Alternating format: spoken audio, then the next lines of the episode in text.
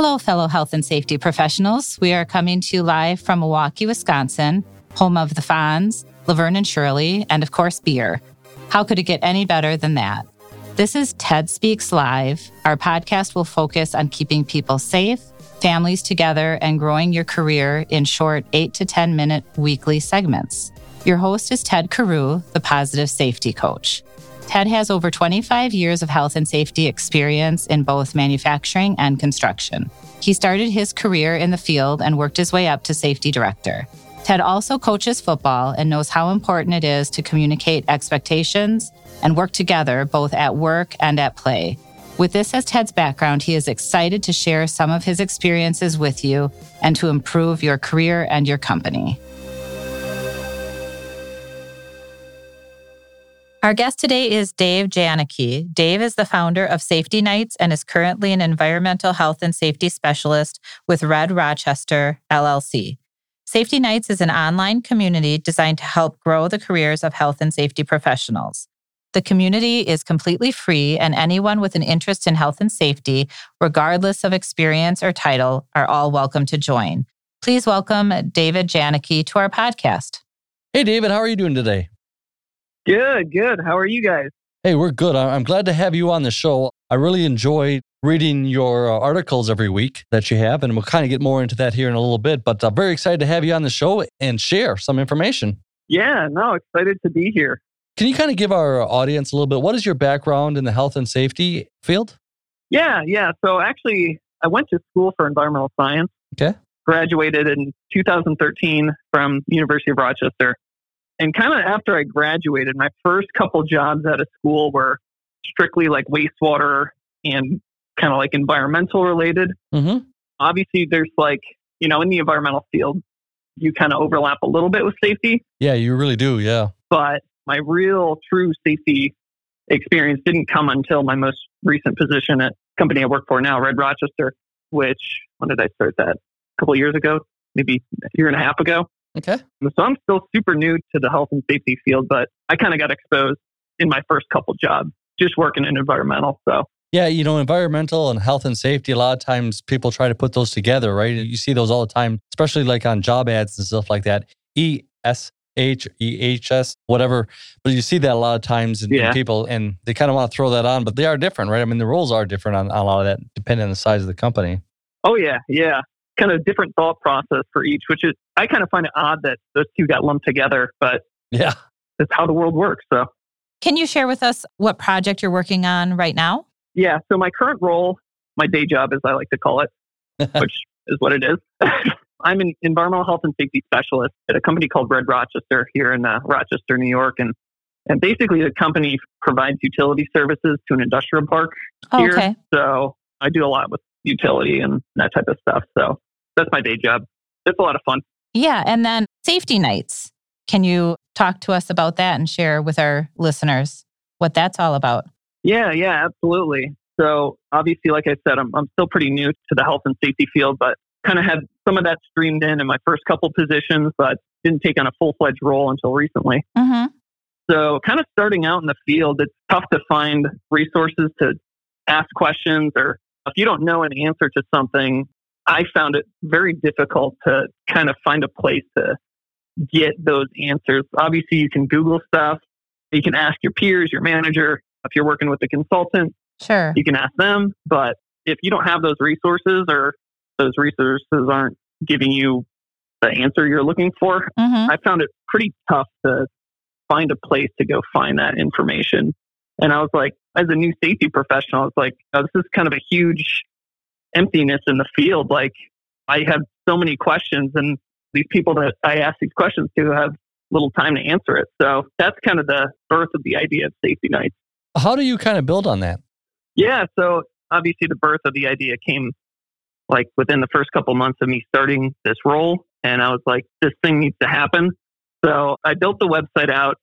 I pretty much taught myself to code, which took quite a while. Wow. Yeah, that's a big endeavor. Wow. Yeah. Yeah, no, it was crazy. It probably took like six months to actually learn the tools to build the website and then probably another six months to actually build out the website. So it was a, a year long endeavor, but if you stay focused, it's not, you know, rocket science or anything like that. But Is that a process that you enjoyed or just kind of needed to get there to continue? Yeah, no, I loved it. Did you? Yeah, yeah. I thought it was super cool kind of learning all that stuff and what it takes to put a website together. There's a couple different routes you can go for websites. You can do the like the website builders, kind of like the no code approach, which I think is super cool too. But the other approach is probably the more labor intensive approach, which is to kind of hard code everything. But it allows you a little more like customization on your website. And I was like, well, if I'm going to do it, I might as well do it big. So probably took a year altogether. And then actually, once you build the site out, it's like, great, I have this website. And then it's a community driven website and then I had no community. So, well, we all got to start somewhere, right, David? I mean, that's uh, that's right. Yeah, that's right. It's hard starting from scratch. Yeah. So if you scroll back to like, so I launched the site in March of 2020, hashtag COVID. Yeah. yeah. Perfect timing, by the way. Perfect timing. Way to go. Yeah, I know, right? And, you know, those first couple months, like I was basically the only one posting on there. I was like, there were a few people kind of lurking on there, but it took a lot of promoting on LinkedIn just connecting with people and talking to people and sharing my stuff. And, you know, I didn't spend any money on marketing or anything like that. That was another long process, but I actually kind of partnered up with a guy I met on LinkedIn who also lives in Rochester. His name is Brandon Rutkowski, and he's also an EHS professional who happened to be located in Rochester. And I kind of sent him my pitch and I was like, hey, you know, this is a community if you want to join it. And he loved it. And I was like, is this something you're willing to help me grow? So I kind of partnered up with him and then uh, another gentleman named Andrew Miller who was out in California. And then most recently, Brandy Bossel, who actually started writing our newsletter. But way back in the beginning, it was just Brandon and Andrew who kind of took on like community developer roles to help like post on the site and engage other people.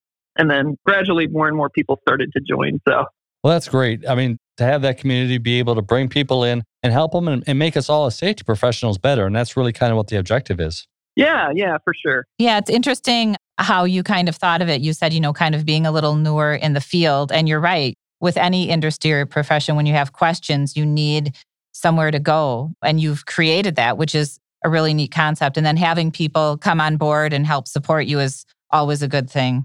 Yeah, yeah. And I mean, the community, it's free, but it has to be. So everyone's welcome. And I mean, there are other places you can go similar. Like there's a bunch of LinkedIn groups and a couple Facebook groups, and I don't know if you guys are on Reddit, but there's some subreddits that when I first kind of started, people were like, hey, how is this different than these other platforms? And I was basically like, well, that's a great question, but none of those platforms are specific to people in EHS. So the idea is to come up with a, a customized niche community, and then you can kind of layer on features as you go along specific to that community. Whereas those more generalized platforms, it's like, all right, you know, you have a LinkedIn group and people can post and stuff, but beyond that, there's nothing related to my field. Do you plan on uh, working on any more projects similar to this in the near future? Yeah, yeah. So right now, I'm kind of working on a few other ideas that are kind of similar to Safety Nights, and that's it's like a kind of community source platforms, but not to the breadth of Safety Nights. But yeah, yeah, there's a few ideas I'm kicking around and probably going to launch something in early mid February. But I'm a huge fan of kind of like the free community driven content platforms, which is why I think what you guys are doing is so cool with like podcasting. And I know podcasting is kind of blowing up right now. And I think it's awesome how many like EHS podcasts there are available and all this stuff is like free for people to listen to, which I'm all about that. Yeah. Creating open source content for professionals to kind of divulge in. So that's kind of the space that I really like to be in there.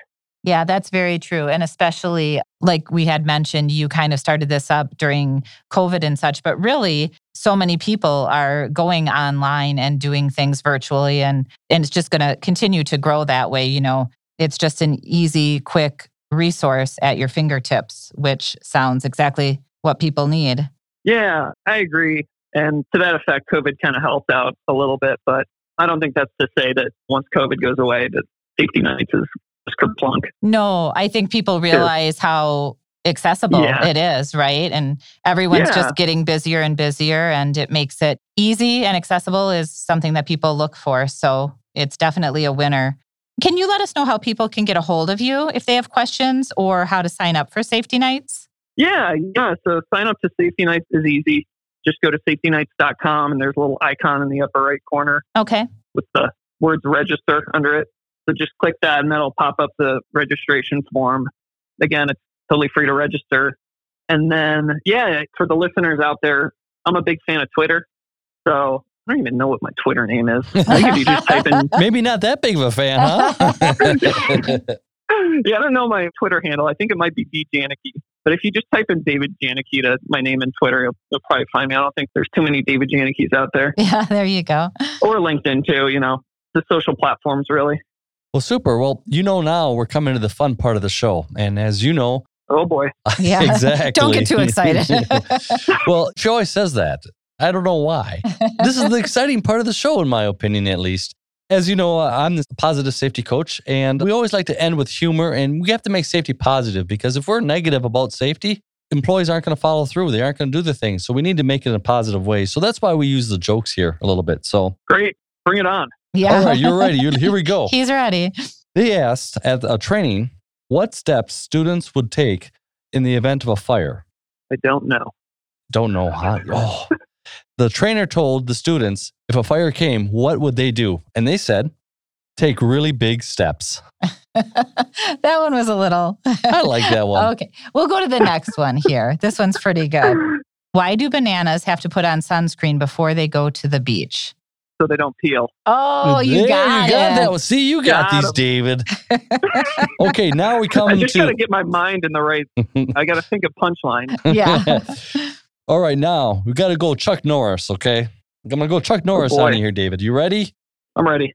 The show Survivor, which many of us have watched, had an original premise of putting Chuck on the island. Why do you think they changed? So this is going to be like a Chuck Norris punchline, right? Exactly.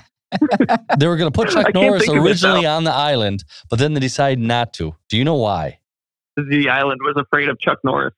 Because there would have been no survivors. oh, Uh, okay. Hey, David, funny. we want to thank you for being on the show today. And again, if people want to get a hold of you, please find. Safety Nights or Twitter? Yep. Yeah, that's perfect. All right. Well, thank you very much for your time. We really appreciate it. Yeah, thank you guys. I appreciate you having me on. Thanks for listening to TED Speaks Live with Ted Carew, the positive safety coach. We would love to hear from you. You can reach out through email at ted.carew at healthandsafetynow.com if you'd like to know more about our podcast or if you're interested in being a guest. Feel free to check us out at healthandsafetynow.com. Rate and review on your favorite podcast app. Join us next week for our next episode. Have a super safe week.